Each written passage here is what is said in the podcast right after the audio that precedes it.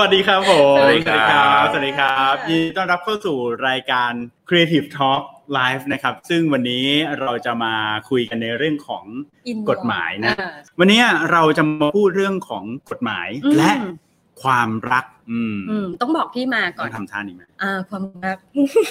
ต้องบอกก่อนว่าครับครั้งเนี้ยที่ไลฟ์เนี่ย เป็นเพราะว่าคนติดตามพอดแคสต์นี้เยอะนะ อืมครับผมอ่าพอดแคสต์ที่ที่เราออกทุกวันพฤหัสใช่ไหมคะใช่ครับอ่า Podcast in Law นะพอครัดบแคสต์อิ Law พูดเรื่องกฎหมายที่เข้าใจได้ง่ายอืมนะคะ แล้วก็จริง ๆ พูดคุยกันหลาย episode แล้วเหมือนกันครับแล้วก็มีคนถามมาเยอะ วันนี้อืมเราก็เลยอยากจะลองมา interactive กันเลยดี ใช่ แล้วเราก็ลองมาดูกันสดๆเลยว่าเพื่อมีใครมีคำถามเนาะอืมก็จะได้แบบว่าถามกันเดี๋ยวนั้นเลยใช่นะครับใช่ค่ะ ใครที่ดูตอนนี้อย่าลืมกดแชร์กันไปนะคะ เผื่อว่าใครที่ยังไม่ได้เห็นไลฟ์นี้นะคะ จะได้เข้ามาช่วยกันดูแล้วก็อาจจะฝากคำถามอืมอืมนะคะ วันเกี่ยวนี้กับเราเรื่องกฎหมายใช่เกี่ยวกับเรื่องกฎหมายได้ด้วยนะคะครับที่นอกเหนือจากความรักก็ได้ เช่นกันครับทักทายกันมาได้นะคะ สวัสดีค่ะทุกคนครับรายการในวันนี้ก็จะประมาณหนึ่งชั่วโมงนะครับค่ะโดอืยมประมาณนะคะโอเคงั้นขอเชิญ คุณมิกกี้เข้ามาเลยกันเลย ได้เลยค่ะ ขอเชิญคุณมักกี้ค่ะ สวัสดีครับสวัสดีครับคุณมิกกี้ครับอ่าคุณมิกกี้แนะนำตัวหน่อย ครับผมเอ่อมิกกี้ยุทธนาศรีสวัสดิ์นะครับ เป็นอาจารย์ประจำคณะนิติศาสตร์มหาวิทยาลัยสยามครับ แล้วก็เป็น CEO ผู้ก่อตั้ง iTax ครับแอปพลิเคชันคำนวณภาษีอ๋ออืมนะครับ iTax iTax นะเป็นแอปพลิเคชันนะซึ่งผมว่าหลายคนน่าจะคุ้นเคยดีอยู่นะฮะอืมโดยเฉพาะในช่วงที่ต้องยื่นภาษีใช่ไหมอ่าถูกต้อง ใช้แอปนี้ก็ค่อนข้างสะดวกและง่ายดายมาก ๆ นะครับฟรีด้วยนะครับฟรีด้วย เออใช่นะใช่ อันนี้สำคัญตรงนี้นะคะคำถามนิดนึง คุณมิกกี้เป็นทนายหรือเปล่า หรืออะไรทำไมถึงให้ความรู้ด้านกฎหมายได้ อ่าอ๋อก็ต้องแนะนำ back ground อีกทีที่ได้ได้ครับ background ผมคือผมจบนิติศาสตร์ครับผมนิติศาสตร์น่าจะพอเดาได้เนาะเราไม่เราเราก็อืมไม่ได้เรียนอย่างอื่นครับนอกจากกฎหมายเรื่องจากกติกาบ้านเมืองอะนะ ก็เลยกลายเป็นว่าอ่าเอ่อโดยโดยประสบการณ์ที่เรียนมาครับก็เลยจะรู้เรื่องกฎหมายประมาณหนึ่งคือไม่ไม่ไม่ไม่ไม่กล้าเขียนว่าตัวเองเก่งเลยนะเพราะว่าผมไม่ได้รู้กฎหมายทั้งหมดนะก็จะรู้แค่บางเรื่องเท่านั้น แต่ว่าด้วยความที่สนใจตอนสมัยสมัยเด็กๆครับ สมัยตอนมปลายเนี่ยเอ่อตอนนั้นเนี่ยผมเคยไปแข่งอยู่รายการหนึ่งของรัฐสภาคือแข่งตอบปัญหากฎหมายทั่วไป เป็นตัวแทนโรงเรียนโรงเรียนส่งไปสองคนเป็นหนึ่งในสองแข่งแข่งอยู่ประมาณสักสี่สิบโรงเรียนมั้งฮะผมได้ที่สี่สิบ เดี๋ยวนะ อะไร แข่งสี่สิบโรงเรียนผมได้ที่สี่สิบผมได้คือที่ได้หกที่สุดสิบท้ายคนสุดท้ายพอดีอ๋อเฮ้ยแต่ก็ดีนะ ก็ได้เลขเยอะที่สุดในทั้งหมดนั้นนะเออคะแนนสูงเลยเออโอเคจุดนั้นเป็นจุดเป็นจุดตัดจริง ๆ นะคือแบบ เออเฮ้ยอ่าทำไมเป็นสี่สิบโรงเรียนได้ที่สี่สิบเนี่ยแสดงว่าความรู้กฎหมายนี่เราแบบบวยมากเลยนะ แล้วผมก็รู้สึกแบบคำถามที่เขาถามมามันเป็นคำถามที่แบบ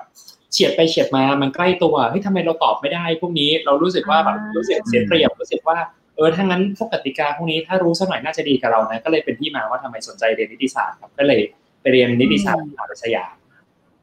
ครับอ๋อก็เลยก็เลยเริ่มกฎหมายตั้งแต่ตอนนั้นเป็นต้นมาถ้าไม่มีครูบาอาจารย์ประสิทธิ์ประวิชาก็คงไม่มีความรู้มามามาถ่ายทอดกันวันนี้ครับ ถือว่าเป็นจุดที่เป็น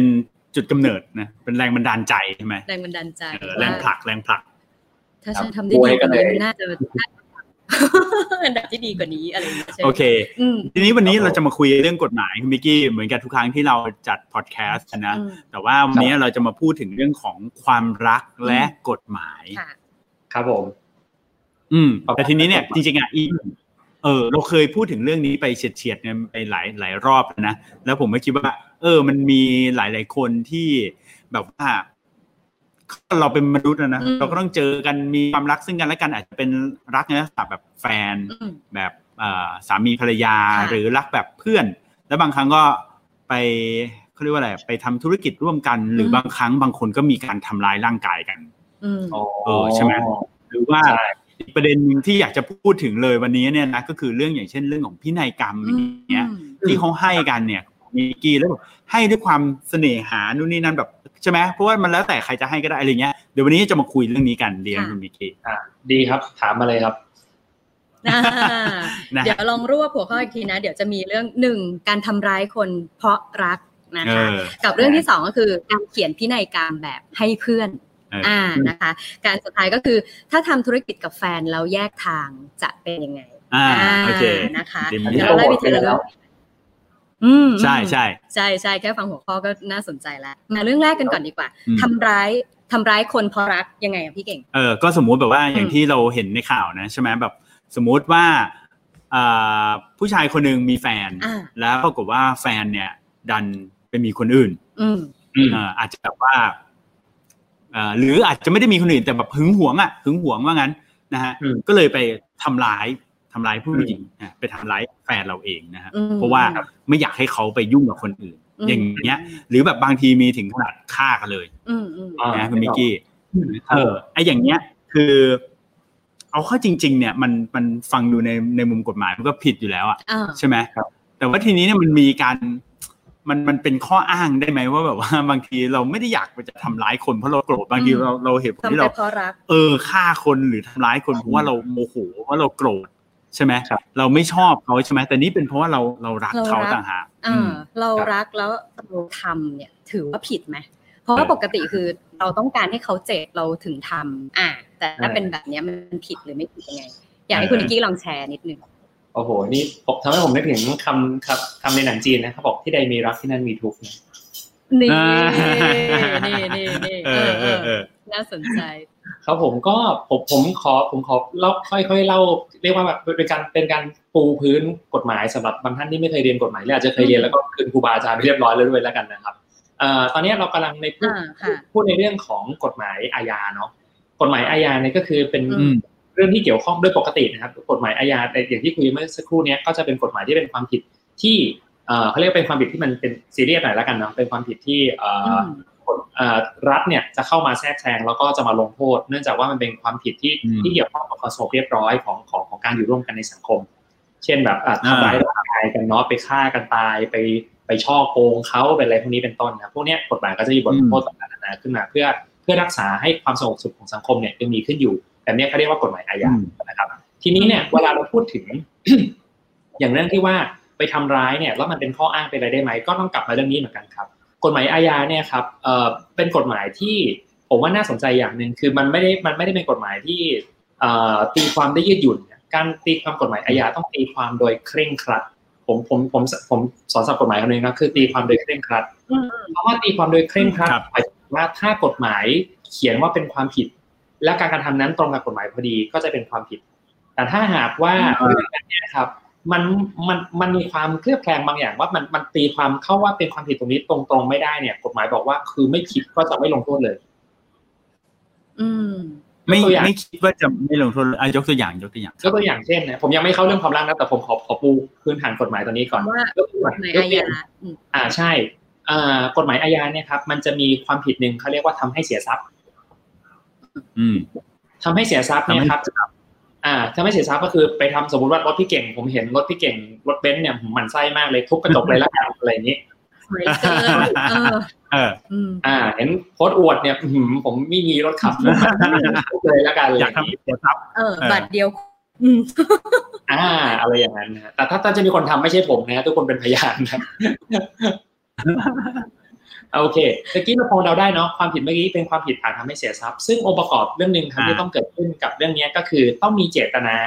จะทำให้รถพี่เก่งเนี่ยเกิดความเสียหาย อืมอืม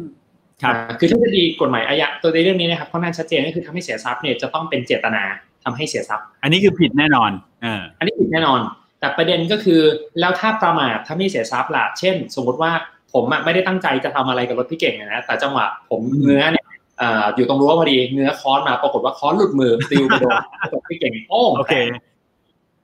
อ่าเออง้างแรงไปหน่อย มันก็เลยก็เลยปลิวไปโดนกระจกรถพี่เก่งเนี่ย อันเนี้ยถามว่าผมเจตนาไหมไม่เจตนา ไม่เจตนา ประมาทไหมประมาทประมาทเออ ประมาทแล้วถ้าระวังสักหน่อยก็คงจะไม่โดนเนาะใช่ใช่ถูกต้อง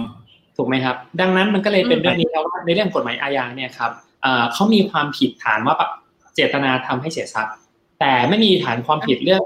เรื่องประมาททำให้เสียทรัพย์อืมอ๋อดังแล้วนั้แล้วนยังไงฮะเออเออดังนั้นถ้าเอเกิดอเอาผิดผมให้ผมติดคุกเพราะผมประมาททำให้เสียทรัพย์เนี่ยเอาผิดผมไม่ได้ อืมอืมอ๋อจะเอาโอผเคมติดคุกเพราะว่าผมประมาทแล้วทำให้เสียทรัพย์เนี่ยไม่ได้ แต่ถ้าหากว่าจะไปเรียกร้องเรื่องไอ้ค่าเสียหายค่าซ่อมแซมอะไรพวกนี้แล้วแต่ อันนั้นจะไม่ใช่เรื่องกฎหมายอาญาอันนั้นจะเป็นเรื่องกฎหมายแพ่งแพ่งอ่า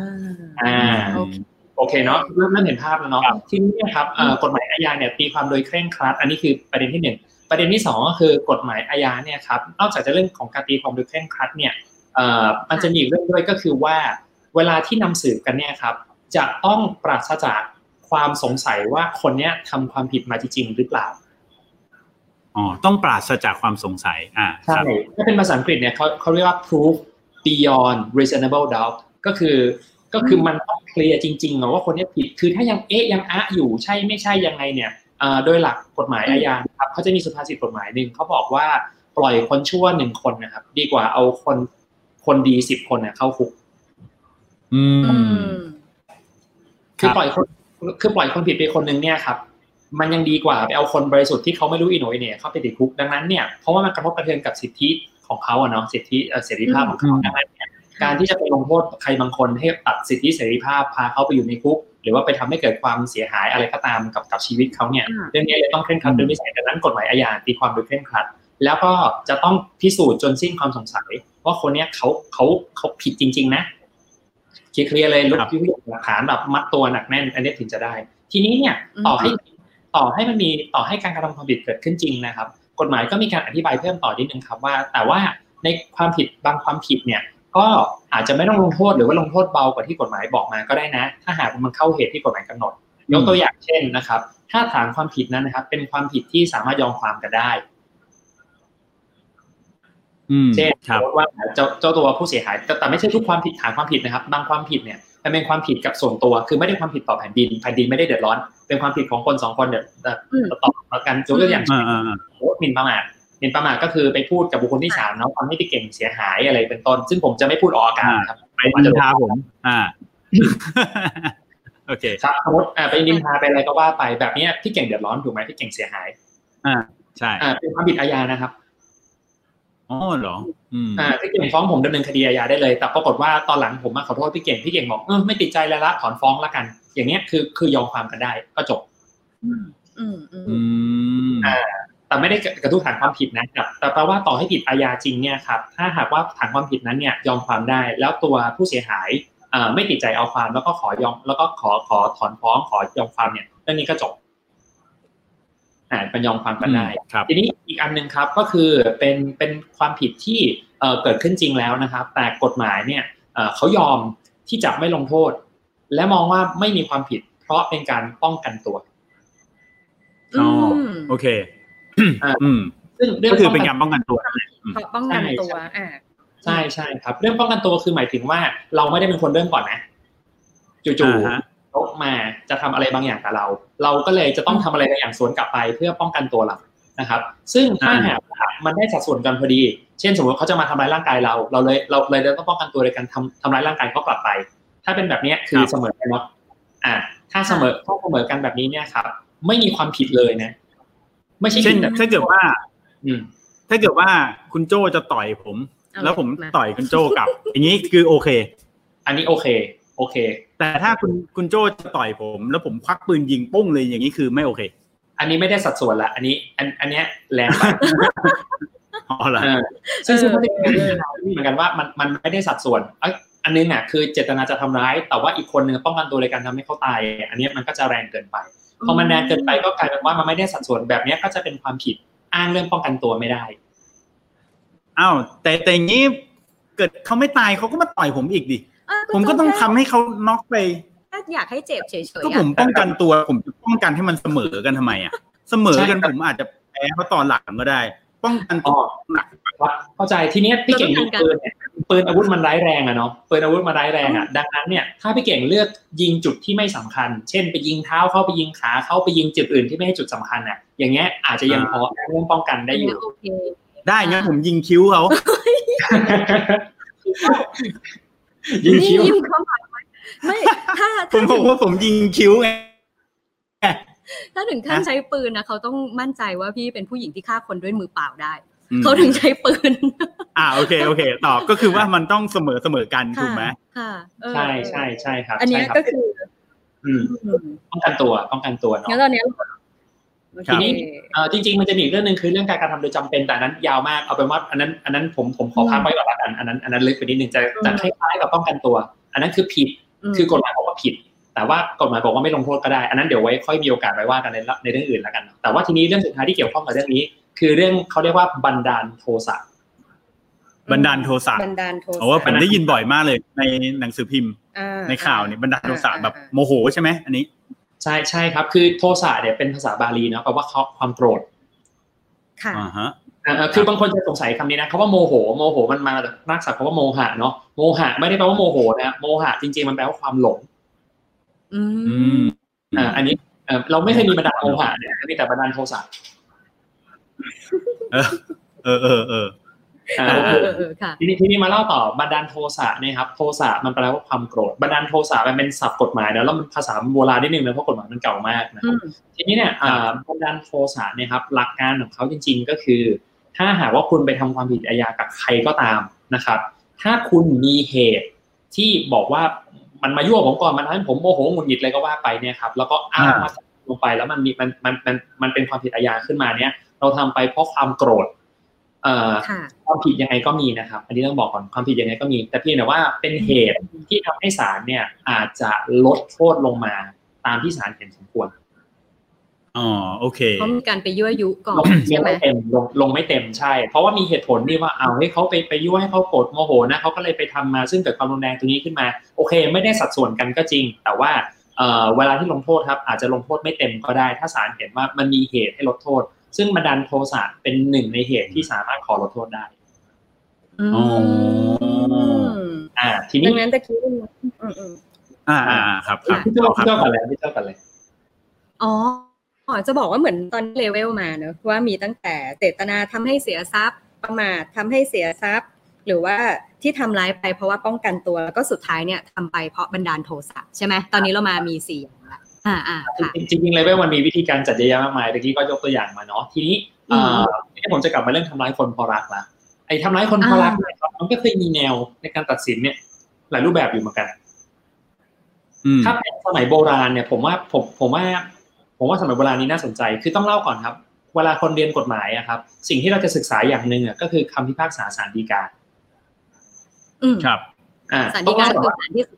แล้ว ใช่ศาลสูงสุดคือประเทศไทยเนี่ยครับเวลาเราขึ้นศาลเนี่ยมันจะมีศาลชั้นต้นเนาะศาลอุทธรณ์แล้วก็ศาลฎีกาแล้วจะมีสามศาลก็ไล่ไปนะครับ ทีนี้เนี่ยเวลาที่เราขึ้นอืมเวลาเวลาที่เราเรียนหนังสือผมใช้คำนี้นะเวลาเราเรียนหนังสือเนะครับประเทศไทยเนี่ยครับหลักการตามหลักกฎหมายตามหลักทฤษฎีทั้งหมดเลยนะครับ เวลาเราเรียนเนี่ยเราเรียนจากตัว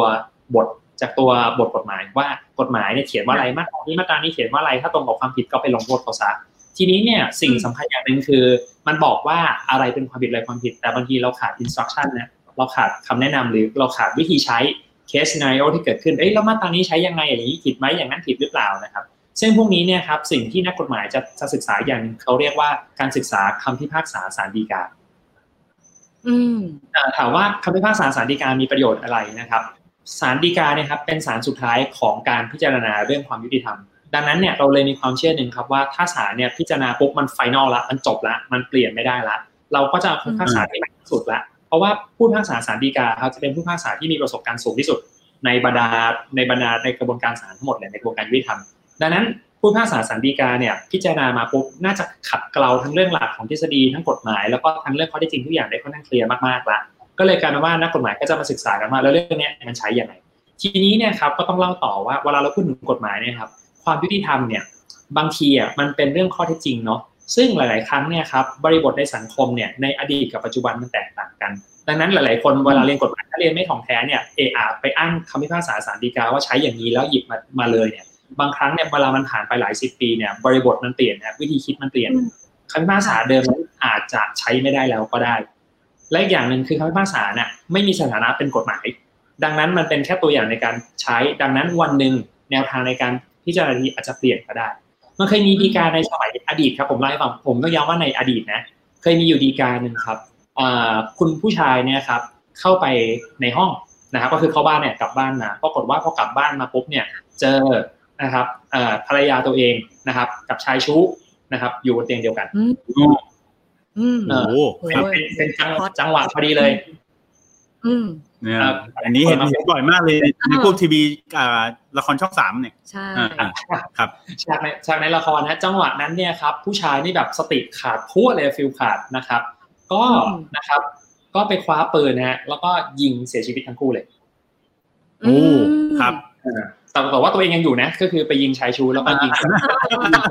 เออกำลังว่าจะถามว่ายิงใครยิงตัวเองกับยิงเออโอเคครับ ก็คือสองคนเนี่ยตายเลย เรียบร้อย อ่า เรียบร้อยเออตายคาเตียงเอางี้ก่อนอืมเออโอเคอ่าอ่าใช่ ตอนตอนนี้ครับก็ไปไปสู้กันเนาะทนายก็สู้ไปอายการก็สู้ไปนะครับอายการคือทนายฝั่งฝั่งฝั่งฝั่งประเทศแล้วเนาะฝั่งอายการของรัฐก็คือเป็นเป็นทนายของแผ่นดินนะครับ ก็มาสู้คดีกันเพราะว่ามีคนตายมีความเสียหายเกิดขึ้นปรากฏว่าคดีตอนนั้นหลายสิบปีมากแล้วคดีนั้นนะครับศาลทนายก็คงเก่งจริงๆแล้วนะศาลพิพากษาว่าเคสเนี้ยครับไม่ผิด ไม่ผิดเหรออ่าอ่าอ่าเคสนั้นนะเพราะว่าอะไรครับไม่ผิดเอ่อศาลบอกว่าเอ่อผู้ชายต้องใช้คำนี้นะ ตอนนั้นสังคมชายเป็นใหญ่มากนะบอกผู้ชายเนี่ย เวลาเห็นไอ้ภาพอย่างเงี้ยต่อหน้าเนี่ย มันเป็นการเหยียดหยามศักดิ์ศรีขั้นรุนแรงอืมอ๋อดังนั้นเนี่ยมัคือบรรดาไอ้การที่ยิงปากเลยใช่ ดังนั้นการไปยิงสองคนนี้ตายคือเป็นการปกป้องศักดิ์ศรีตัวเองอย่างเงี้ยไม่ผิด อืมอืมอืมมันไม่เกี่ยวกับโทรศัพท์มันเกี่ยวกับศักดิ์ศรีแล้วศักดิ์ศรีทีนี้เลยที่เขาบอกเออมเอออ่าอ่าดังดังนั้นเขามองว่าไม่ผิด ซึ่งซึ่งอันเนี้ยมันเป็นแนวคิดในสมัยก่อน ซึ่งสังคมผู้ชายเป็นใหญ่อะเนาะเราก็เห็นกันได้ แต่ผมบอกเลยครับว่าถ้าเหตุการณ์เนี้ยเกิดขึ้นวันนี้นะไม่ได้แล้วทำไมอ่าอะอ่าเพราะผู้หญิงเป็นใหญ่แล้วใช่ไหมอืมดีจัง มีเม้นคนมาบอกว่าอย่ายิงพี่โจ ผมว่าเพราะว่าผู้หญิงป็นใหญ่เริ่มจะโดนขึ้บันดาลโทสะ ทำไมทำไมอยากรู้ทำไมเออทำทำไมไมถึง ถ้าเกิดณตอนนี้ผู้ชายอาจจะมีความผิดเพราะอะไรคะคือด้วยความที่ตอนนั้น อันนี้เราดูจากบริบทในสังคมเนาะสังคมนะอ่าหลายสิบปีก่อนตอนนั้นเนี่ยครับมันมันมันเขาเราก็มองว่าผู้ชายเป็นใหญ่แล้วผู้หญิงเนี่ยก็คือเหมือนกับเป็น เรียกว่าไงเหมือนเป็นสมบัติอะอืมอืม สมัยก่อนนะนะอืมใช่ใช่อืมอืมใช่เป็นแต่วันนี้เนี่ยเจ้าคเข้ารับ ใช่แต่วันเนี้ยความเป็นเจ้าเข้าเจ้าของแบบนั้นมันไม่มีแล้ว ตอนนี้เราเชื่อเรื่องความเท่าเทียมกันมากขึ้น ดังนั้นเนี่ยไอ้ลำพังที่เห็นตรงนี้ปุ๊บเรารู้สึกศักดิ์ศรีแล้วมันต้องไปฆ่าเขาให้ตายอย่างเงี้ยตอนเนี้ยผมมันมันมันคือมันคือหลักแนวแนวทางที่มันใช้ไม่ได้ละอ๋อใช่โอเคอ่ามันเบาอืมอืมใช่อืมใช่ทีนี้ทีนี้เนี่ยมันก็เคยมีมันก็เลยมีดีกาอีกดีกาหนึ่งครับ ซึ่งค่อนข้างน่าสนใจว่าคล้ายๆกับที่พี่พี่เก่งเล่าให้ฟังเลยคือ แต่เคสนี้ก็เป็นเคสที่ดังพอสมควรก็คือว่าอ่าผู้ชายเนี่ยครับเป็นแฟนแฟนนะยังไม่แต่งงานกันนะเป็นแฟน นะเป็คนรับแฟนกันอ่าอ่าอะแฟนพอดูใจกันมาสักพักหนึ่งแล้วปรากฏว่าผู้หญิงเนะครับ วันหนึ่งก็ตีตัวออกห่างครับอะแล้วก็แล้วก็ไปรู้ทีหลังว่าเหมือนผู้หญิงเนี่ยกำลังจะไปคุยคุยคบคบกับผู้ชายคนหนึ่งนะครับปรากฏว่า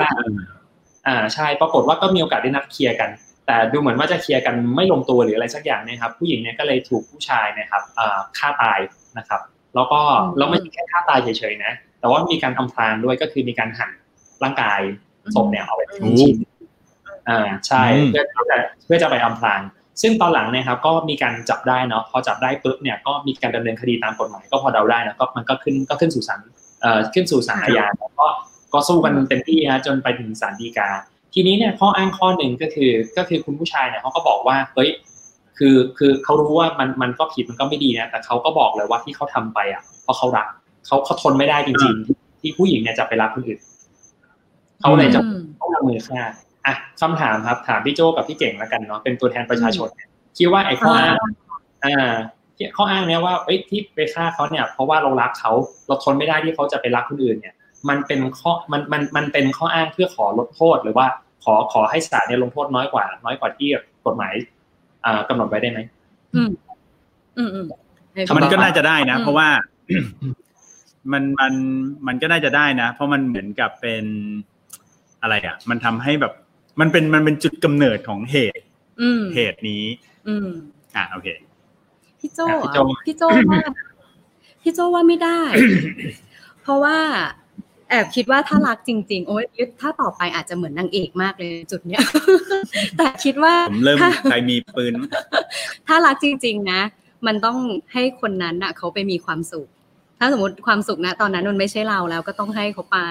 เอออดังนั้นมันจะต้องไม่ใช่ ข้ออ้างเออถ้ารักจริง ๆ ต้องปล่อยให้ไปเด็กอ่าผมว่าคุณโอควรจะอยู่ช่องช่องเจ็ดอะไรอย่างนี้ อันนี้อันนี้ขับเอ่อเวนสเตย์ใช่ไหมคะครับโอเค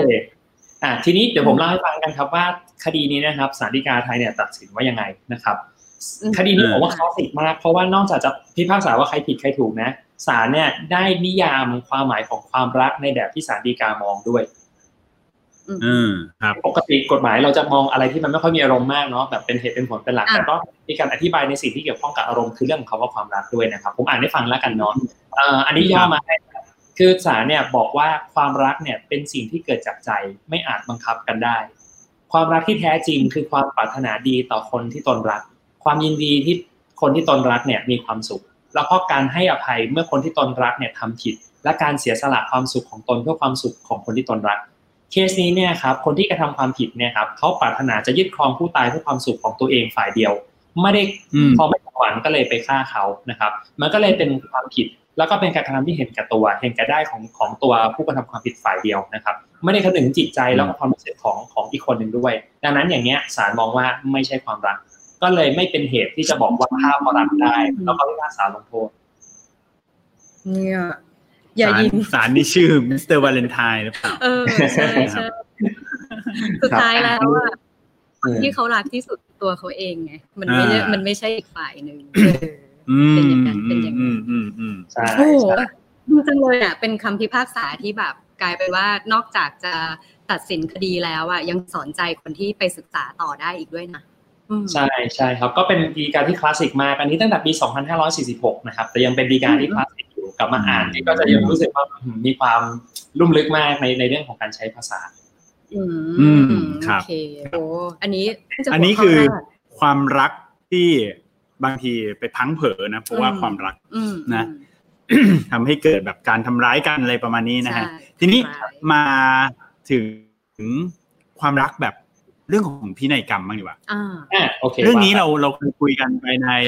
พอดแคสต์เมื่อ EP ที่ผ่านมานี้เอง เรื่องพินัยกรรมแต่ว่า EP ที่ผ่านมาเป็นพินัยกรรมหนึ่งศูนย์หนึ่งมรดนะกมรดกหนึ่งมรดกหนึ่งเอ่อมรดกหนึ่งศูนย์หนึ่งอืมนะก็คือว่าแบบอะคุณจะเสียชีวิตอ่าอะไรอย่างนี้นะแล้วก็สามารถที่จะเขียนพิเขียนพินัยกรรมขึ้นมาอืมเพื่อที่จะบอกว่าจะยกมอบให้ใครนู้นนี่นั้นถูกไหมมิกกี้อืมซึ่งจริงๆแล้วถ้าเกิดว่าคนที่ดูรายการอยู่นะฮะอยากจะรู้เรื่องเกี่ยวกับเรื่องของมรดกและพินัยกรรมแบบวันโอวันเนี่ยหนึ่งศูนย์หนึ่งเนี่ยค่ะเดี๋ยวไปฟังใน EP นั้นได้นะอ่าแต่ว่าทีนี้ต่อยอดมานิดหนึ่งแล้วกันนะว่า โอเค ในเมื่อเราเข้าใจแล้วว่าซ้ำถ้าสมมติว่าผม ผมเป็นคนเขียนพินัยกรรมครับผมก็สามารถเขียนลงไปในนั้นได้ว่าให้ใครก็ได้ถูกไหมคุณวิกกี้ ถูกต้องครับครับคำถามคือ ผมสามารถอะอะอ๋อพูดพูดต่อผมครับสามารถ ผมสามารถเขียนให้ใครก็ได้เลยใช่ไหมเป็นเพื่อนผมก็ได้ เป็นใครก็ได้เลยอย่างนี้ถูกไหม ถูกต้องไหมถูกต้องครับถูกต้องครับ ผมเล่านิดนึงกันนะครับเอ่อตอนนี้เรากำลังพูดในโหมดเรื่องของกฎหมายมรดกเนาะกฎหมายมรดกเนี่ยครับมันเป็นมันเป็นเรื่องที่เอ่อเป็นบทสุดท้ายของชีวิตจริงนะก็คือเป็นเรื่องของเกี่ยวกับเรื่องเกี่ยวกับเกี่ยวกับเรื่องของความตายนะครับ ทีนี้เนี่ยเอ่อเวลามันตายเนี่ยครับคือเวลาตอนตอนที่เรายังไม่ตายเราก็เป็นเจ้าของของอะไรบางอย่างเนาะแต่ทีนี้พอตายปุ๊บเนี่ยมันของเนี่ยมันก็จะมีการส่งต่อจากเราเนี่ยไปหาใครบางคน ซึ่งโดยปกติเนะครับกฎหมายจะใช้จะใช้ผู้รับเนี่ยว่าทายาท ครับมันก็จะมีคนที่เป็นเจ้ามรดกกับคนที่เป็นทายาทว่าจะส่งจากใครไปหาใคร ทีนี้เนี่ยครับวิธีการส่งต่อจากคนที่เป็นเจ้ามรดกไปหาทายาทเนี่ยครับมันก็มีอยู่สองวิธีหลักๆหนึ่งก็คือเอ่อไม่ต้องทำอะไรทั้งสิ้นฮะกฎหมายว่าไงก็เดี๋ยวส่งต่อกันไปตามนั้นละกันอ่าซึ่งโดยมากเนี่ยจะใช้วิธีการเขาเรียกว่าส่งไปหาตามญาติ ซึ่งก็จะเลือกญาติสนิทก่อน แล้วก็แล้วก็ถ้าไม่มีก็ไปญาติห่างออกไปเรื่อยๆอันนี้เขาเรียกว่าอ่าทายาทโดยธรรมนี่เป็นศัพท์กฎหมายทายาทโดยธรรมอืมนะครับทา ยาททีนี้อืมอันนี้คือโดยผลของกฎหมาย แต่ทีเนี้ยมันก็จะมี option หนึ่งที่สามารถเลือกได้ที่ผมใช้คำว่า option เพราะว่าเอ่อกฎหมายเนี่ยรองรับสิทธิ์นี้อยู่นะครับแล้วถ้าเกิดอืมถ้าเกิดจะใช้ option นี้จะใช้สิทธิ์นี้กฎหมายก็ยอมรับว่ามีผลตามกฎหมายอยู่จริงอันนี้เขาเรียกว่าการเขียนพินัยกรรมอืมอืมการเขียนพินัยกรรมเนี่ยครับถ้าแปลเป็นศัพท์กฎหมายอีกอีกนิดนึงแล้วกันเนาะเขาเรียกว่าเป็นการแสดงเจตนาของตัวเองนะครับเผื่อตัวเองตายอืมอ่าอืมครัเผื่บอว่าตัวเองตายเตรียมไว้อ่าเผื่อ ใช่แสดงเจตนาเผื่อตาย คือถ้าเผื่อไม่ตายก็ไม่ได้ใช้อะแต่ถ้าตายปุ๊บก็ให้หยิบอันนี้มาใช้อ่าอ่าอ่าอ่าเออเอออ่าอ่าอ่าก็จะเป็นการเขียนถ้าถ้าเกิดว่าเป็นศัพท์บ้านๆก็เรียกว่าสั่งเสียเนาะก็คือว่าเอออืมถ้าฉันตายนะครับ อะไรจะอ่าเกิดขึ้นนะครับ กับทรัพย์สินอืมของฉันกับสิ่งที่ฉันมีอยู่จะตกไปหาใครยังไงบ้าง ซึ่งกฎหมายเนะครับเปิดกว้างมากๆว่าพินัยกรรมเนี่ยครับบุคคลธรรมดาคนทั่วไปนะจะเขียนพินัยกรรมให้ใครที่ไหนเมื่อไหร่ยังไงก็ได้สุดแท้แต่เลย ครับ ดังนั้นอืมถ้าหากว่าจะเขียนพินัยกรรมให้เพื่อนนะครับกฎหมายก็ไม่ได้ห้ามครับ รักเพื่อนมากจะเขียนพินัยกรรมว่าแบบเนี่ยทรัพย์สินทั้งหมดนะครับ ในชีวิตของเขานะขอยกให้เพื่อนสนิทหนึ่งคน ส่วนลูกหลานเหลนโหลนต่างๆนานานะครับพ่อแม่ไม่มีใครได้เลยก็ไม่มีใครห้ามครับกฎหมายไม่ได้ห้ามสามารถทำได้ เพราะมันเป็นของของเขาเขาเลยทำเลือกได้หมด อืม สมมติมันมันต้องเป็นคนที่ผมรู้จักด้วยไหมเกิดสมมติผมเขียนให้ดาราคนหนึ่งอย่างเงี้ย ได้ไหมอะผมอยากรู้ไง ก็ไม่มีใครได้ไหมห้ามผมดาราคนหนึ่งผมไม่รู้จักเขาไม่รู้จักผม แต่ผมรู้จักเขาเพราะเขาดัง ผมปลื้มเขามากเลยอะผมเขียนให้เขาได้ไหมทำได้ครับ กฎหมายไม่ได้ห้ามครับ แล้วเวลาให้เนี่ยครับเขาก็ไม่ได้ห้ามว่าจะต้องให้เฉพาะบุคคลธรรมดานะครับ สามารถให้ไปเป็นนิติบุคคล อย่างเช่น ผมจะเจอบ่อยบางคนบอกว่าเนี่ยมาตายปุ๊บขอยกที่ให้วัดวาอารามที่ไหนก็ว่าไปยกให้กับสมาคมที่อะไรก็ว่าไป อันนี้สามารถทำได้จะยกให้ใครก็ได้ จะเป็นบุคคลธรรมดาก็ได้หรือเป็นนิติบุคคลก็ได้เช่นเดียวกันอ่าอืมทีนี้ อันนี้คือสมบัติที่มันเป็นแบบเงินทองบ้านอะไรอย่างงี้ใช่ไหมมิกกี้ใช่ครับใช่ครับแล้วถ้าหนี้ล่ะ ถ้าหนี้ล่ะ สมมุติผมมีหนี้อยู่อ่าคแล้รัวบหนี้เนี่ย ผมยกให้ใครก็ได้ได้ไหมสมมุติผมอยากยกหนี้ให้โจโอ้ยอ่าแล้วผมแล้วผมก็เอาทรัพย์สมบัติให้คนอื่นอย่างเงี้ยได้ไหมขออภัยอ่าโอเคได้ครับอ่าผมงั้นทีนี้ผมผมต้องมาแกะเขาว่ามรดกเพิ่มนิดนึงแล้วกันเนาะเขาว่าเขาว่ามรดกนะครับเอ่อตามกฎหมายเนี่ยมันจะแบ่งเป็นของสี่อย่างด้วยกันนะครับ คือทรัพย์สิน สิทธิอืมหน้าที่ความรับผิด ทรัพย์สิน สิทธิ หน้าที่อืมแล้วก็ความรับอืผิดมนะครับสี่อย่างเนี้เป็นครับคือคนจะชอบคิดว่าทรัพย์สินอย่างเดียวที่เป็นมรดกจริงๆไม่ใช่นะทรัพย์สินสิทธิหน้าที่ความรับผิดสี่อย่างเนี้เป็นมรดกหมดเลยนะครับ คืออะไรก็ตามที่เป็นอ่าทรัพย์สินสิทธิหน้าที่และความรับผิดของเรานะครับ เมื่อเราตายปุ๊บเนี่ยไอ้สี่อย่างเนี้ยมันจะต้องวิ่งไปหาใครบางคนโอ้อืมอุ้ยเจ๋ง อ่าโอเคครับเอาสิทธิก่อนผมต้องผมขอไล่ทรัพย์สินเรารู้แล้วนะฮะครับก็จะรู้แล้วครับสิทธิเนี่ยครับก็คือสิทธิบางทีมันมันไม่ใช่ของครับ แต่ว่ามันเป็นประโยชน์บางอย่างที่เราสามารถไปใช้ตรงนั้นได้ เช่น ยกตัวอย่างนะครับสมมติว่าเอ้ยเราเราได้รับมรดกนะครับ มาเนี่ยเป็นสิทธิ์ในการที่จะได้อ่ารับเงินช่องนั้นช่องนี้มีสิทธิ์ในการจะทำนั่นทำนี่อะไรก็ได้ว่าไปครับ ถ้ามันตกต่อถ้ามันตกทอดมาทางมรดกได้ เราก็มีสิทธิ์ที่จะได้นั้นด้วยนะครับ อันนี้อันนี้ยกตัวอย่างเรื่องสิทธิ์เนาะที่ไอไอทรัพย์สินกับสิทธิเนี่ยเอามาเหอะดีกับเราหมดนะครับ คือคือได้มาแล้วเนี่ยไม่ใช้ก็ไม่เสียอะไรถูกไหมอ่า แต่ได้เลยยิบเลยอ่า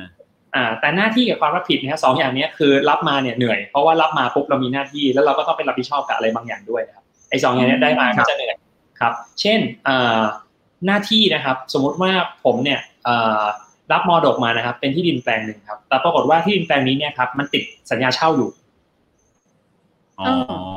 คือผมอะก็คือมีหน้าที่ต้องไปจ่ายค่าเช่าอ๋อไม่ไม่ไม่ไม่คือติดสัญญาเช่าคือหมายถึงว่า ผมเนี่ยครับ เป็นเจ้าของที่ ผมได้เป็นเจ้าของที่นะคือเจ้ามรดกเนี่ย ยกที่มาให้ผม ครับ อ่า แต่ว่าที่เนี่ยครับ ติดสัญญาเช่าอยู่แปลว่าผมจะเข้าไปทำประโยชน์ตอนนี้ไม่ได้ต้องรอให้สัญญาเช่ามันหมดก่อนอ๋อโอเคโอเคมีครับคนเช่าอยู่อืมเข้าใจแปลว่าเข้าใจมีคนแปลว่าแปลว่าเจ้าของเดิมครับ มีหน้าที่ที่จะต้องเอาที่เนี้ยให้ผู้เช่าเนี่ย เช่าอยู่ ดังนั้นเมื่อ ผู้ให้เช่าก็คือเจ้าเจ้ามรดกเนี่ยตายไปครับ หน้าที่นั้นก็เลยตกมาหาผมด้วย ผมไม่สามารถบอกได้ว่าเอ้ยเจ้าของที่ตายแล้วนะดังนั้นกรุณาใส่หัวจากบ้านนี้ไปอะไรเงี้ยอันนี้ไม่ได้ อืม ก็ต้องให้เขาอยู่จนจบตามสัญญาที่ที่เขาคุยกันไว้ตอนถูกต้องดังนั้นหน้าที่ใช่อืม ใช่หน้าที่ก็เลยเป็นมรดกตกทอดมาหาเรา ซึ่งเป็นทายาททายาทก็ต้องรับหน้าที่มาด้วยอะไรอย่างนี้เป็นต้นนะครับอ่าหรือความรับผิดความรับผิดก็อย่างเช่นมีหนี้มีสินเนาะมีเรื่องฟ้องร้องคดีอะไรกันพอถึงเวลาปุ๊บศาลบอกว่าต้องรับผิดชดใช้นะครับไอ้หน้าที่ไอ้ไอ้ไอ้ความรับผิดตรงนี้ที่มันเกิดขึ้นน่ะก็เป็นหน้าที่ของทายาทที่ต้องไปรับผิดชอบด้วยเช่นเดียวกันอ่าเฮ้ยเขาเขียนให้ได้อ่าถึงนั่นคือแปลว่าผมก็เขียนให้ใครก็ได้อย่างนี่หรอ อ่าโอเค ทีนี้ก็เลยมาถึงเรื่องนี้ครับว่าจากคำถามของของพี่เก่งเนาะว่าเอ้ยอย่างเงี้ยเราสามารถครับยกหนี้ของเราเนี่ย ให้ใครก็ได้ใช่ไหมอะคิดคิดว่าคำตอบเป็นไงครับผมว่ามันคิดว่าไงผมว่ามันอาจจะได้ แต่คนนั้นอะ ต้องเซ็นเซ็นยินยอมที่จะรับด้วย ผมว่านะเออเพราะว่าผมว่าผมว่าไอ้ไม่ว่าจะสินทรัพย์สิทธิอะไรเนี่ยที่ลิสต์มาเนี่ยนะฮะผมว่าทั้งหมดเนี้ย สุดท้ายคนที่จะรับอะต้องเซ็นก่อนที่จะรับ คือสมมุติผมให้ที่ดินไปเนี่ย แต่อาจจะเซ็นไม่รับก็ได้ ผมว่าอย่างนี้มันก็เหมือนกันกับหนี้ผมมีหนี้โยนให้เนี่ย อาจจะเซ็นไม่รับก็ได้อย่างนี้ ผมคิดว่าอย่างนี้อืมอะพี่โจโจว่าไงพี่โจไม่สงสัยต้องรับ คือคืออันนี้อันนี้คิดเองนะ อันนี้คิดเองว่า พอบอกว่าเป็นมรดกอะ เหมือนแบบจะให้อะ ก็อารมณ์คล้ายๆ ทรัพย์สินกับสิทธิ หรือเปล่า เหมือนอ่ามอบให้กันได้แบบเนี้ยเก็มอบให้ไงแต่ว่ามันจะรับหรือจะเปล่ารับหรือนี่เปเรื่ล่าองใช่ไหมเออ แต่ถ้าไม่รับแล้วแล้วมันจะไปอยู่ที่ใครมันอาจจะไปอยู่คนที่แบบตามลำดับขั้นเออเหมือนกลับไปย้อนย้อนเริ่มแรกน่าสนใจ แต่ก็จะต้องรับก็เหมือนอารมณ์ตอนต้องรับให้อย่างนี้เนียนเลยนะเนี่ยผมโยนเลย อ่าครับ ผม อ่าอ่าโอเคอะเรามาเราเรามาดูกันนะครับเอ่อผมให้ข้อกฎหมายอีกข้อหนึ่งครับ เราจะได้เข้าใจเรื่องของกฎหมายมรดกเพิ่มขึ้นอีกนิดหนึ่งเนาะ คือเวลาคนที่รับมรดกมาครับ เราเรียกว่าทายาทเนาะทายาทนะครับ มีหน้าที่จะต้องรับผิดชอบชดใช้หนี้สินหรืออะไรบางอย่างที่เจ้ามรดกเคยมีอยู่ก่อนนะครับไอ้เรื่องหน้าที่รับผิดชอบเนี่ยยังไงก็ต้องมี แต่รับผิดชอบเท่าที่ตัวเองได้ทรัพย์มรดกมาเท่านั้นอ๋ออ๋อดังนั้นถ้าเขาได้แต่หนี่แล้วไม่ได้แล้วไม่ได้ทรัพย์เลย ก็ครับไม่จะเป็นต้องใช้เหรอ ไม่มีหน้าที่จะต้องรับผิดชอบครับ เพราะว่าพี่โจไม่ได้รับทรัพย์มรดกจากพี่เก่งมา คือถ้าสมมติว่าพี่เก่งเนี่ยยกหนี้ไอ้ไอ้ไอ้ยกหนี้ให้ให้ร้อยล้าน แต่ว่าทรัพย์แต่ว่าทรัพย์สินนะครับยกให้อยู่ล้านหนึ่งแต่ว่าเจ้าหนี้อะครับมากับพี่โจได้แค่ล้านเดียว อีกเก้าสิบเก้าล้านเดียวหาที่อื่น อ้าวแล้วแล้วใครจะเป็นคนใช้หนี่เออเก้าสิบเก้าล้าอันนนี้นั้นน่าสนใจครับ ก็ขึ้นอยู่กับว่าตัวมรดกอะครับไอตัวทรัพย์มรดกอะเนาะที่มันมีอยู่ที่เป็นในส่วนที่เป็นทรัพย์สินเนี่ยเอ่อตอนตอนที่เสียชีวิตไปแล้วเนี่ยครับมันมีเหลืออยู่เท่าไหร่ เจ้าหนี้ก็ไปตามซะ ซึ่งถ้าหากว่ามันเพียงพอต่อการชำระหนี้ก็หักกบลบกันไปให้เรียบร้อย แต่ถ้าหากว่ามันไม่เพียงพอเนี่ยครับ อันเนี้ยก็เจ้าหนี้ก็สวยไป อืมน่าสนใจ แล้วถ้าสมมติว่าเจ้าไอเจ้าหนี้สินเนี่ยเอ่อ คนที่เขียนพินัยกรรมอะไม่เคยพูดถึงเลยว่าเขามีหนี้สินอะไรอยู่อะครับมันมีการบังคับไหมคะว่าหนี้สินของคนคนเนี้ยสามารถไปเรียกเก็บกับทายาทหรือใครก็แล้วแต่เออ relation มันมีการบังคับไหม relative เช่นแบบเออลูกเอ่อภรรยา โอเคอืมได้ครับ ผมกลับไปเรื่องกฎหมายเรื่องเดิมเนาะโดยหลักการตามกฎหมายนะครับทายาทจะต้องรับผิดชอบ เรื่องหนี้สินของเจ้ามรดกเท่าที่ตัวเองได้รับทรัพย์มรดกเท่านั้น ดังนั้นแปลว่าถ้าเกิดว่าเจ้ามรดกนะครับมีหนี้สินมากกว่าทรัพย์สินแต่แรกเนี่ยเอ่อพวกทายาทหรือคนที่รับมรดกมาทั้งหมดเนี่ยครับไม่มีหน้าที่จะต้องไปรับผิดชอบ เราคงเคยได้ยินเพลงประมาณนี้เนาะเหมือนประมาณว่าหนี้เนี่ยเป็นตั้งแต่รุ่นแบบรุ่นพ่อรุ่นแม่ตกมาถึงลูกหลานเนี่ยก็ยังต้องชดใช้หนี้อย่างเดียว ชีวิตนี้ใช้หนี้อย่างเดียวเลยเออเออพ่อของต้องมารับชอบชดใช้หนี้ด้วยเนี่ยอันเนี้ยเป็นความเข้าใจกฎหมายที่คลาดเคลื่อน กฎหมายไม่ได้บังคับว่าทายาทจะต้องไปรับผิดชอบชดใช้หนี้แทนพ่อแทนแม่เรานะอืม เรารับเฉพาะที่พ่อแม่ส่งมาให้เราครับ คือทรัพย์มรดกได้มาสมมตินะ ผมได้ตังค์จากพ่อแม่เนี่ยได้มาพันหนึ่งฮะนี่คือมรดกที่พ่อแม่ให้มานะครับครับหนี่ในหนึ่งพันล้านผมได้มาพันเดียวเนี่ยผมผมยื่นแบงค์พันให้เขาแล้วจบเลยครับ ไม่สามารถมาทวงเงินผมได้อีกแล้วอืมแล้วแล้วแล้วไม่ให้ได้ไหมเออ ไม่ให้ได้ไหมพันหนึ่งเอ่อไม่ให้ไม่ได้ครับ เพราะว่าตามกฎหมายเนี่ยเอ่อทายาทมีหน้าที่จะต้องรับผิดชอบชดใช้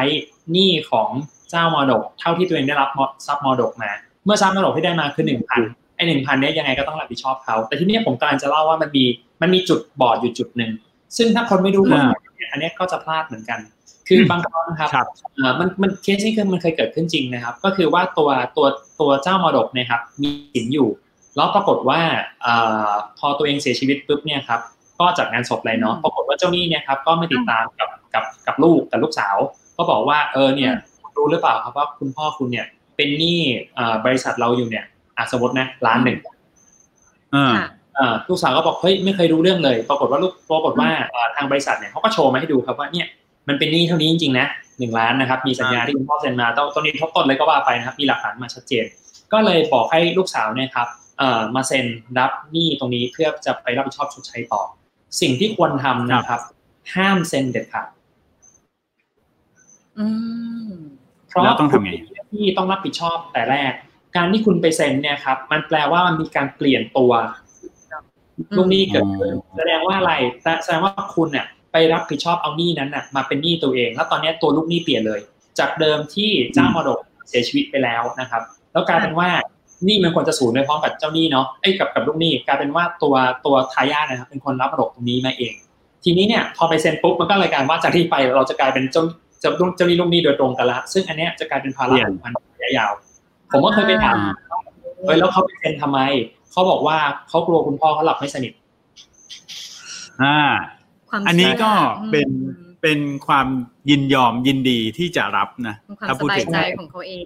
ใช่เป็นความสบายใจของตัวเอง ซึ่งตรงนั้นนะครับมันคือราคาที่ต้องจ่ายจากการที่เออจริงๆก็ก็ไม่รู้กฎหมายด้วยแหละ แล้วก็แล้วก็ทำไปแล้วเนาะแล้วก็เพิ่งมาถามพอเพิ่งมาถามปุ๊บเนี่ย ไอ้พวกลิฟไอ้พวก paperwork ทั้งหลายเนี่ยครับเมื่อเซ็นไปแล้วเนี่ยมันถ้าเขาไม่ยอมแก้ไขมันก็ทำอะไรไม่ได้แล้วนะเพราะสัญญามันคือความยอมสองฝ่ายเนาะปรากฏว่าเราก็ยินยอมที่จะเปลี่ยนตัวเป็นลูกหนี้ และเขาเองก็แฮปปี้มากที่เห็นเราเป็นลูกหนี้ครับมันก็เลยมันก็เลยแก้ไขอะไรไม่ได้ อันนี้ก็ต้องระมัดระวังเช่นเดียวกันค่ะโอเค ผมทบทวนนี้ใหม่นะอ่าพินัยกรรมเนี่ยคือสมมุติว่าอ่ามาพร้อมกับทรัพย์สิน แล้วก็มีทั้งหนี้สินอ่าสิ่งที่ต้องรับผิดชอบอะไรอืมสี่อย่างเนี่ยนะฮะแต่ ทีนี้เนี่ยถ้าเกิดว่าไม่ว่าเอ่อจะมีทรัพย์สินสินทรัพย์อะไรเยอะมากแค่ไหนก็ตามเนี่ย แต่ถ้าหนี้มันเยอะกว่าเนี่ยนะครับ คนที่ได้รับมรดกไปเนี่ย จะต้องเอาเงินนั้นนะมาถมคืนให้หมดเลยถูกไหมดังนั้นใช่สมมุติผมบอกว่าผมได้รับได้รับเอ่อมรดกร้อยล้านผมอาจจะดีใจมากนะปรากฏว่ามารู้ตัวอีกทีเขามีหนี้อยู่พันล้านก็คือแปลว่าผมฟาวไป เหลือศูนย์บาทศูนย์บาทเลย อ่านะครับ อันนี้ชัดเจนเลย ทีนี้อ่า ทีนี้มีคำถามค่ะจากทางบ้านมาอืมคุณมิกกี้คำถามจากคุณปรินนะคะครับถามว่าพินัยกรรมเขียนแล้วมีค่าใช้จ่ายอะไรบ้างครับ แล้วถ้าตายก็เสียค่าใช้จ่ายอะไรบ้าง ภาษีมรดกก็ต้องเสียอีกอ่าเสียอีกไหมอ่าอะโอเคอะอ่าสามคำถามคือ พินัยกรรมเขียนแล้วมีมีค่าค่าใช้จ่ายเปล่าใช้จ่ายไหมนะครับ ตายแล้วมีค่าใช้จ่ายอีกไหมนะฮะแล้วก็ภาษีมรดกต้องเสียไหมอ่าครับ อ่าโอเคครับ ก่อนตอบคำถามนี้นะครับ อยากชวนมาเรียนนิติศาสตร์ด้วยกันนะครับ ที่มหาวิทยาลัยสยามตอนนี้ก็ปริญญาตรีสำหรับผู้บริหารสนุกนะต้องดูสนุกดิเออแล้ววิชานี้ผมสอนเอเรียงนด้วยนิติวิชาที่ใช่ของมรดกผมสอนเองอ๋อเรียนนิติศาสตร์นี่มันยากมากผมเห็นแบบว่าเขาแบบหนังสือเยอะๆอะนะอืมเรารู้สึกว่ามันเอาเข้าจริงมันอาจจะฟังดูไม่สนุกขนาดนี้หรือเปล่าเออครับ ก็ถ้าถ้าฟังมาตั้งแต่ต้นจนถึงตอนนี้ครับถ้า รู้สึกฟังแล้วยังเข้าใจอยู่แสดงว่ากฎหมายไม่ได้ยากขนาดนั้นครับนิติศาสตร์เรียนได้ทุกคนอ๋อรู้โอสึกเคเหมือนดูโอเค CSI อยู่อะเออเราชอบนะชอบผมชมาอบจัดรายการที่ผมชอบมากเลย ผมได้สาระเยอะมากอะค่ะอ่าครับได้ครับทีนี้เรามาพูดถึงเรื่องพินัยกรรมเนาะเอ่อพินัยกรรมเนี่ยครับจริงๆมันจะมีเรื่องหนึ่งที่ผมจะติดค้างพี่เก่งอยู่เดี๋ยวค่อยว่ากันอาจจะเป็นเป็นเป็นเป็นเป็นเป็นตอน EP อื่นๆเนาะเอ่อพินัยกรรมเนี่ยครับเวลาเขียนครับครับผม เอาว่าก่อนดิผมกำลังคิดว่าหัวข้อที่สามเนี่ยเดี๋ยวเราเวฟไปคราวหน้าเวฟไปก่อนดีกว่าอ่า เพราะว่าอ่มันใกล้จะหมดเวลาดังนั้นเดี๋ยววันนี้เราจะจบแค่เรื่องพินัยพิกรนัรยมกรรมเนี่ยก่อนดังนั้นถ้าเกิดว่าคุณมิกกี้อยากจะเสริมเรื่องอะไรที่ติดไว้ก็เอาเลยเอาเลยได้ค่ะเลยก็ได้อะเอาเอาเรื่องนี้ก่อนพินัยพินัยกรรมเขียนแล้วมีจ่ายไหมอะอะอ่าได้ครับพินัยกรรมนะครับมันมีมันมีมันมีอยู่หลายแบบด้วยกันนะครับ แต่ว่าที่แน่ๆครับพินัยกรรมมันเป็นของที่สามารถเขียนเองได้ตั้งแต่อายุ15ตั้งแต่อายุสิบห้าเลยนะครับอืมคุณพารินครับ ครับอืมเขียนได้ในอายุเขียนได้15พินัยกรรมหนึ่งครับที่สามารถทำเองได้ คือพินัยกรรมจริง ๆ แล้วเนี่ยครับมันไม่มีค่าใช้จ่ายถ้าเราทำเองนะแล้วเราไม่ได้แบบไปไปหานักกฎหมายมาช่วยเขียนให้อะไรให้เนี่ยครับจริง ๆ เราทำเองได้เลย หลักการสำคัญของการเขียนพินัยกรรมที่ถูกต้องนะครับ ก็คือต้องบอกว่าถ้าข้าพเจ้าตาย ครับ จะเกิดอะไรขึ้นนะครับเนี่ยสาระสำคัญแล้วก็อย่าลืมใส่วันที่ให้เรียบร้อยนะครับว่าเขียนวันที่เท่าไหร่ แล้วก็มีการเขียนกับกับไว้ครับว่าเออเราเป็นคนเซ็นช่องเซ็นชื่ออะไรก็ว่าไป ดังนั้นเนี่ยครับถ้าถามว่ามีค่าใช้จ่ายเท่าไหร่นะครับ ถ้าทำเองเป็นทำเองได้เลยครับ ไม่มีค่าใช้จ่ายอ่าเขียนเขียนหลวมๆนี้เลยได้ไหมว่า ขอมอบทั้งหมดให้คนคนนี้อย่างเงี้ย ได้ครับเขียนอย่าลืว่ามประโยคสำคัญครับที่มีฮะครับ แต่อย่าลืมประโยคสำคัญคือถ้าข้าพเจ้าตายโอ้โอเค ครับถ้าถ้าข้าพเจ้าตายขอยกทั้งหมดนี้ให้ภรรยาข้าพเจ้าอย่างนี้ เขียนให้เคลียร์ว่าก็ได้แล้วเป็นจะทำจะทำอะไร ครับ ครับ ประมาณนั้นเขียนแบบเนี้ยไม่มีค่าใช้จ่ายอืมครับใช่ใช่ที่นี่สาระสำคัญอย่างหนึ่งครับ คือเวลาเขียนอย่าลืมอย่าลืมใส่วันที่วันที่สำคัญมากนะครับ เพราะมันจะได้เช็คว่า อันเนี้ยมันฉบับฉบับใหม่ฉบับเก่าอืมอ่าแล้วถ้ามีฉบับใหม่ล่ะถ้ามีฉบับใหม่ถือว่า ฉบับขึ้นอยู่กับว่าข้อความเนะครับ มันมันอ่านฉบับใหม่แล้วเนี่ยมันขัดหรือยังกับฉบับเก่าหรือเปล่า เช่น ถ้าสมมติว่ามันอืมบอกว่าฉบับใหม่บอกว่า เออเนี่ย ยกเปลี่ยนเปลี่ยนใจนะ ยกของข้าพเจ้าทั้งหมดให้กับนายบีแทน ครับอ้าวอย่างนี้มันก็ขัดกับฟาวฉบับแรกแล้วอ่า ฉบับแรกใช่ก็จะฟาวไปอ๋อโอแล้วเคก็มาดูโอเควันโอเคที่ว่าเป็นเป็นเป็นยังไงบ้างนะครับ ทีนี้เอ่อเวลาเขียนพินัยกรรมตรงนี้เรียบร้อยปุ๊บนะครับ ถึงเวลาเราตายมันก็หยิบมาใช้ ที่นี่หยิบมาใช้เนี่ยมีเอ่อมีค่าใช้จ่ายอะไรบ้างปกติ ปกติก็ไม่ได้มีอะไรมากนะครับ มันจะวุ่นวายสุดก็คือตอนตอนเอไปไปตั้งผู้จัดการมรดกนะครับ ตอนนั้นก็จะไปที่ศาลก็จะมีค่าใช้จ่ายนิดหน่อย หรือถ้าบางคนเนี่ยอยากได้ทนายช่วยนะครับ ก็ก็จะมีค่าใช้จ่ายเรื่องเรื่องเรื่องค่าทนายเรื่องค่ากฎหมายนิดหน่อย แต่แต่เชื่อฮะคือถ้าหากว่ามันมีจำเป็นต้องจ่าย ผมก็เชียร์ให้จ่ายนะ เพราะว่าเราไม่ได้เป็นนักกฎหมายเราจะไม่รู้ว่ามันมีอะไรที่เราจะเป็นต้องรู้หรือจะเป็นต้องทำบ้าง บางทีเราเรางกอะเราอยากทำเองทั้งหมดเนี่ยมันก็ ก็เหนื่อยเหมือนกันนะ อันนี้ถ้าเรื่องค่าใช้จ่ายก็จะมีบ้างครับ ถ้าถ้าหากว่าไม่ทำเองนะ แต่ถ้าเกิดทำเองก็จะมีแค่พวกค่าธรรมเนียมศาลค่าเอกสารนิดๆหน่อยๆครับ แต่เสียเวลาไม่เสียเวลาแน่นอนครับ เพราะว่าจะต้องไปเรื่องไปทำเรื่องแบบตั้งผู้จัดการมรดกนะครับ ก็ประมาณนี้ทีนี้เรื่องภาษีมรดกต้องเสียหรือเปล่าเนี่ยก็ขึ้นอยู่กับว่าเราเนี่ยครับได้รับมรดกเกินร้อยล้านบาทหรือเปล่า ถ้าได้รับมาเกินภาษีมรดกอันนี้เราไม่ต้องกังวลละอะโอเคอะครับ ผมถ้าถ้าถ้าตัวเราได้ไม่เกินร้อยล้านนะครับ มันมันไม่มีส่วนเกินร้อยล้านเนี่ยภาษีภาษีการรับมรดกไม่ต้องเสีย เพราะว่าภาษีมรดกเนี่ยครับตามกฎหมายไทยเนี่ยเก็บจากผู้รับ ครับ ถ้าคนรับได้รับไม่เกินร้อยล้าน อันนี้ก็ไม่น่ามีปัญหาอะไรครับ อืมโอ เค คือเขารวมจากตัวเลขที่เราได้มา ก็คือสมมติที่ดินเขาก็ก็อาจจะตีเป็นตัวเลขราคาประเมินนู่นนี่นั้นถูกไหมแล้วก็ออกมาเป็นตัวเลขว่าใช่เกินแล้วร้จะอยมีหรือจากเปล่าราคามูลค่าจากราคาประเมินอยู่แล้ว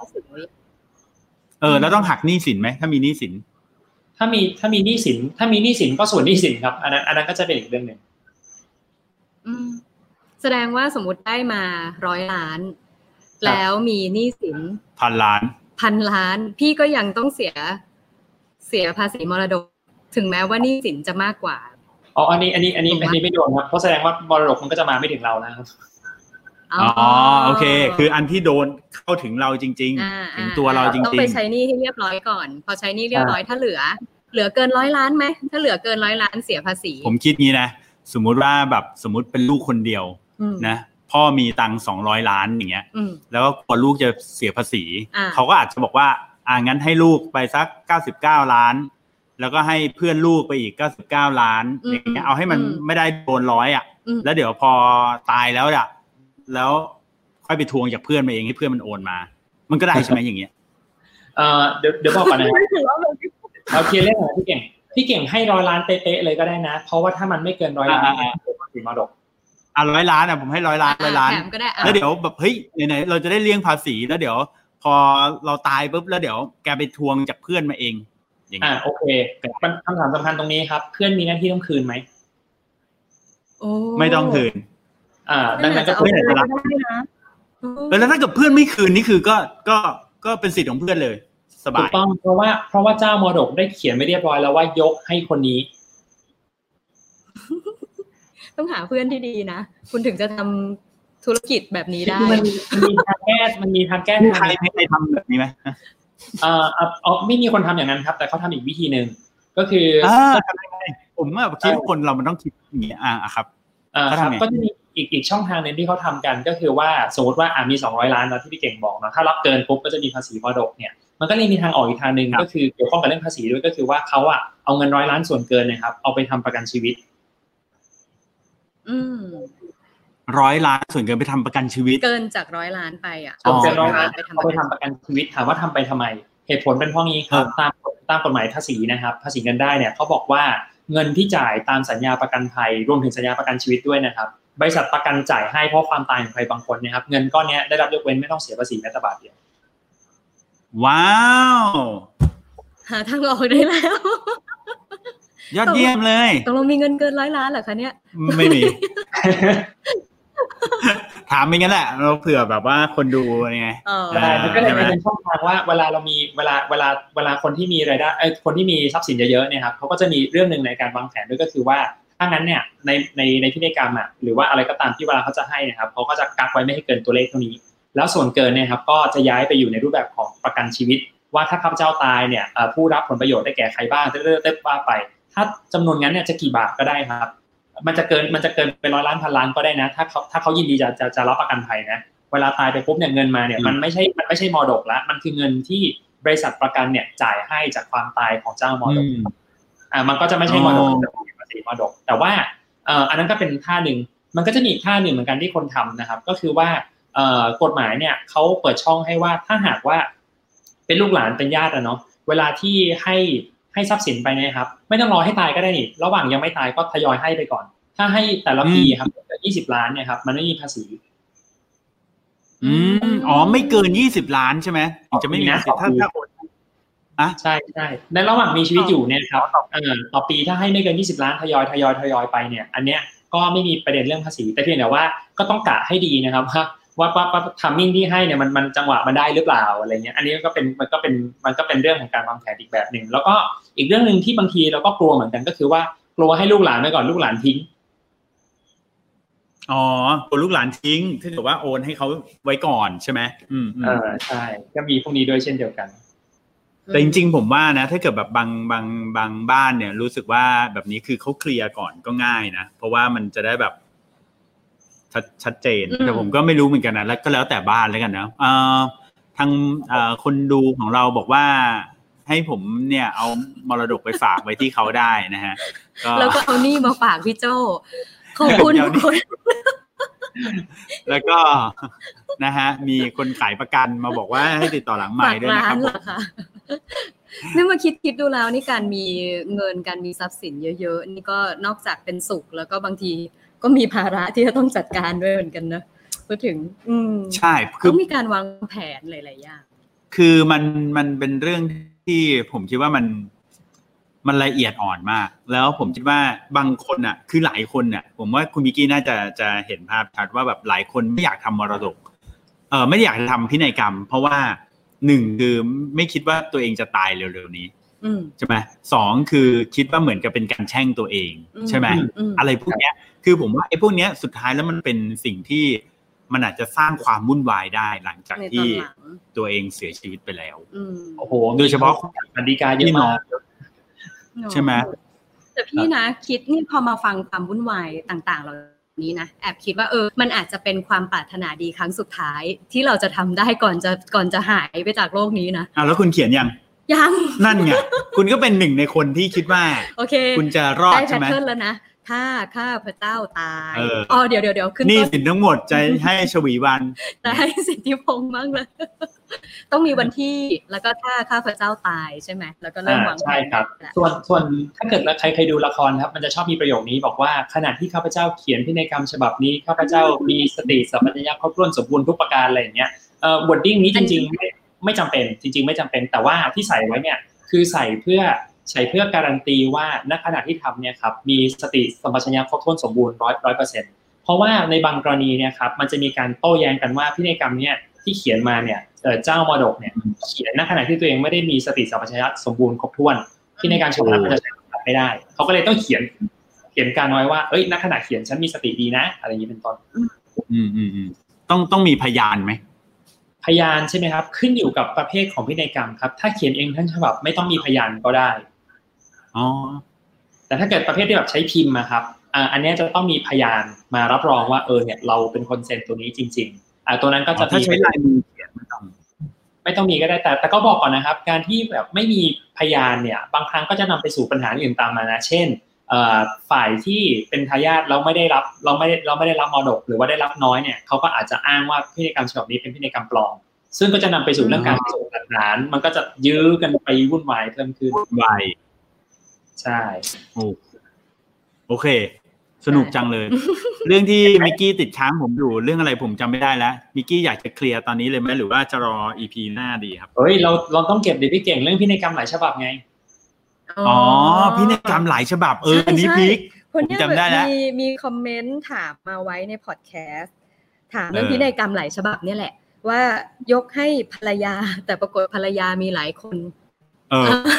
อะไรอย่างเงี้ยว่าภรรยาก็มีลูกอะไรอย่างเงี้ยซับซ้อนอยู่พอสมควรน่าสนใจน่าสนใจใช่ใช่แล้วแบบเรื่องความที่พินัยกรรมมันมีแบบวันที่สแตมป์เนาะอืสมมุติผมเขียน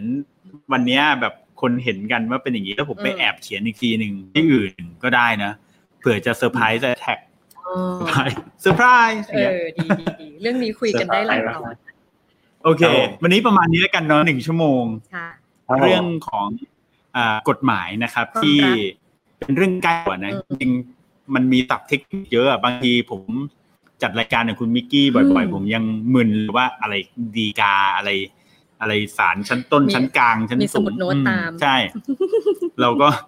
นะเอ่อแต่ว่าพอไปไปมามันก็เป็นเรื่องที่สนุกนะครับอ่าผมเองผมเองส่วนตัวเนี่ยไม่ไม่ค่อยได้ขึ้นศาลเท่าไหร่เคยไปขึ้นอยู่ประมาณสองสองรอบอืม แต่ก็เป็นแบบมันมันเป็นเรื่องที่ไกลตัว แล้วพอเราไปขึ้นเราตื่นเต้นมากเลยนะเราแบบเรารู้สึกแบบตกใจอะ แอบเล่าให้ฟังมิกกี้ก่อนปิดรายการตอนผมไปขึ้นศาลครั้งแรกอะใช่ไหมเวลาไปนี่ตั้ขึ้งนใจอะฟังมากเลยอะมาเขาให้ผมมาไปยืนใช่ไหมแล้วเขาก็จะต้องบอกว่าให้ผมมาเออเหมือนสาบานตนอะใช่ปะอืมเออ แล้วก็บอกว่าอะไรพออะไรแบบ ถ้าผมมันจะมีกระดาษเลยอะบนนั้นอะขอเขียนให้ว่าข้าพศาสเจ้านาพูพุดทธความจริง ขอให้ข้าพเจ้ามีเออความเจริญ รุ่งเรืองถ้าข้าพเจ้าโกหกก็ขอให้มีภัยพิบัติอะไรบางอย่างเกิดขึ้น มันมีมีอยู่เออมันมีถ้าถ้าข้าพเจ้าโกหกขอให้มีความเป็นไปใช่ไหมเออเราก็พูดอย่างนี้เลย ปรากฏ อะไรนะเขาเรียกว่าอะไรผู้พิพากษาใช่ไหมผู้พิพากษาถามเอาชื่ออะไรเราตอบเลยสิทธิพงศ์สิทธิมาศเกษม อายุเท่าไหร่อุ้ยตอนนั้นตกใจเว้ยโลกจำไม่ได้จำไม่ได้ว่าอายุเท่าไหร่ แล้วเราตอบผิดนั้นรู้สึกผมอายุสามสิบสองสมมุตินะผมตอบไปว่าแบบสามสิบเอ็ด แล้วแบบพอบอกฉันกำลังตอบผิดไปจะมีอันเป็นปุ๊บไปศาลก็บอกว่าโอเค แล้วศาลก็ไปคำถามอื่นเลยนะแล้วเชื่อไหมระหว่างการตอบคำนั้นผมไม่มีสมาธิผมเครียดมาก ไอ้ที่ผมท่องมาทั้งหมด ผมลืมหมดเลยจนกระทั่งช่วงกลางๆอะ ผมไม่ไหวละผมได้ยกมือบอกศาลไปศาลถามมีปัญหาอะไรผมบอกว่าผู้ศาลก็จะต้องบอกขอโทษอะ ผมบอกผมผมผมพูดผิดไปเรื่องหนึ่งศาลบอกว่าเรื่องอะไร ผมบอกว่า ผมบอกอายุผิดไปหนึ่งปีเป็นสามเอ็ดคือ ไม่ได้กลัวศาลนะกูกลัวมีความเป็นไป กลัวว่าเดี๋ยวเนี่ย พอพิจารณาคดีเสร็จปุ๊บเออเดินออกไปปุ๊บตายเลย ก็เลยต้องรีบบอกก่อนเว้ยเออแล้วแล้วแล้วแล้วสารว่าอ๋อแล้วเขาก็เลยขำเลย แล้วเขาบอกว่าอ๋อโอเค ไม่เป็นไรไม่เป็นไรอย่างเงี้ยเอาแก้แก้แก้ให้เขาหน่อยอย่างเงี้ยเออก็จะมีคนพิมพ์ดีดอยู่ข้างล่างใช่จะเป็นไม่รู้ว่าเป็นเคสคดีเด็ดอยู่ที่รายการไหนก็ไม่รู้ คือแบบฮามากโอ้โหถ้าถ้าคุณได้ไปยืนนะมันมันจะเครียดมากเลย เออ โอเค วันนี้ประมาณนี้ นี่ก็คือเป็นเอ่อสาระสุดท้ายจากคุณสิทธิพงศ์นะคะว่าอย่าลืมท่องอายุไปก่อนขึ้นศาลด้วยโอ้ยโหมันโลภมากแล้วมันมีสามศาสนาในนั้นนะคริสต์พุทธอิสลามเราแบบเลือกไม่ถูกเลยแล้วเราไม่เคยไปยืน อืมอืมอืมอืมดีค่ะ ครับผมโอเคก็ขอบคุณที่ติดตามรายการของเรานะครับ แล้วแล้วก็ Podcast In Law เนี่ยจริงๆเป็นรายการพอดแคสต์ที่มาทุกวันพฤหัสนะครับผมนะคะโดยที่ฟังจากเอ่อฟังจากแพลตฟอร์มไหนบ้างคะ ก็ฟังจากทางได้ทั้ง SoundCloud นะครับอ่า Spotify นะครับอ่า Podbean นะครับ แล้วก็ Apple Podcast แน่นอนนะครับผม แล้วก็จริงๆ มีทาง YouTube ด้วยนะใช่ใช่นะครับมีอัปโหแล้วก็ที่ YouTube ในครั้งนี้เนี่ยถือว่าเป็นครั้งพิเศษ เพราะว่าเราสนุกดีนะครับ เราก็อยากมี interactive กับคนที่เอ่อติดตามรายการด้วยนะครับ แล้วก็ไลฟ์นี้ก็ยังสามารถที่จะดูต่อ ได้อีกนะครับเพราะเราสามารถให้ดูย้อนหลังได้นะครับ แล้วก็พบกับคุณมิกกี้แบบนี้แหละคุณมิกกี้ก็ชวนคุยเรื่องสนุกสนุกๆซึ่งจริงเรายังติดค้างอีกหลายเรื่องนะเรื่องพินัยกรรมหลายหลายฉบับใช่แล้วก็เดี๋ยวเราจะหาเรื่องสนุกสนุกๆมาเป็นคำถามให้คุณมิกกี้ได้ปวดหัวกันอีก ใครที่ดูกันอยู่เรารู้สึกว่าเฮ้ยพอจะมีไอเดียสำหรับครั้งหน้า เออ มีความสงสัย อ่า มีความสงสัยอยากให้พี่โจพี่เก่งมาทายกันอีกเนี่ยว่ามีอะไรบ้างแล้วอยากจะร่วมทายด้วยส่งมาได้นะคะ เออเออ ผมมาสงสัยหลายเรื่องมากเลยอืมผมบอกเลยตั้งแต่อืมจัดรายการเนี้ยนะครับ โอเค วันนี้ขอบคุณคุณมิกกี้มาก ๆ นะครับผม แล้วก็ขอบคุณอ่าทุกคนที่ติดตามด้วยนะครับเอ่อเรามี Line Official Account นะครับเอ่อ at creative talk นะครับ ถ้ายังไงแล้วก็สามารถกดเอ่อเพื่อที่จะแอดไลน์เข้าไปได้นะครับ เวลาเรามีโปรโมชั่นมีอะไรดีๆ มีอ่าคอนเทนต์ดีๆ เราจะส่งไป แล้วก็สัญญาว่าเราจะไม่รบกวนเยอะนะครับได้โอเคเลยค่ะ นะครับตามสำหรับวันนี้ก็ประมาณนี้นะครับค่ะขอบคุณที่ติดตามนะครับ ผมก็อ่าผมแนะนำตัวก่อนแล้วกันนะอ่าผมเก่งสิทธิพงศ์สิทธิมาศเกษมนะครับ ค่ะ โจชวีวันคงโชคสมัยค่ะ มิกกี้ยุทธนาศรีสวัสดิ์ครับผม ค่ะครับวันนี้ลาไปก่อนเนาะครับค่ะแล้วพบใหม่ครั้งหน้าครับ สวัสดีครับสสวัวัสสดีดีคุณค่ะมิกกี้ด้วยครับ สวัสดีครับสวัสดีครับ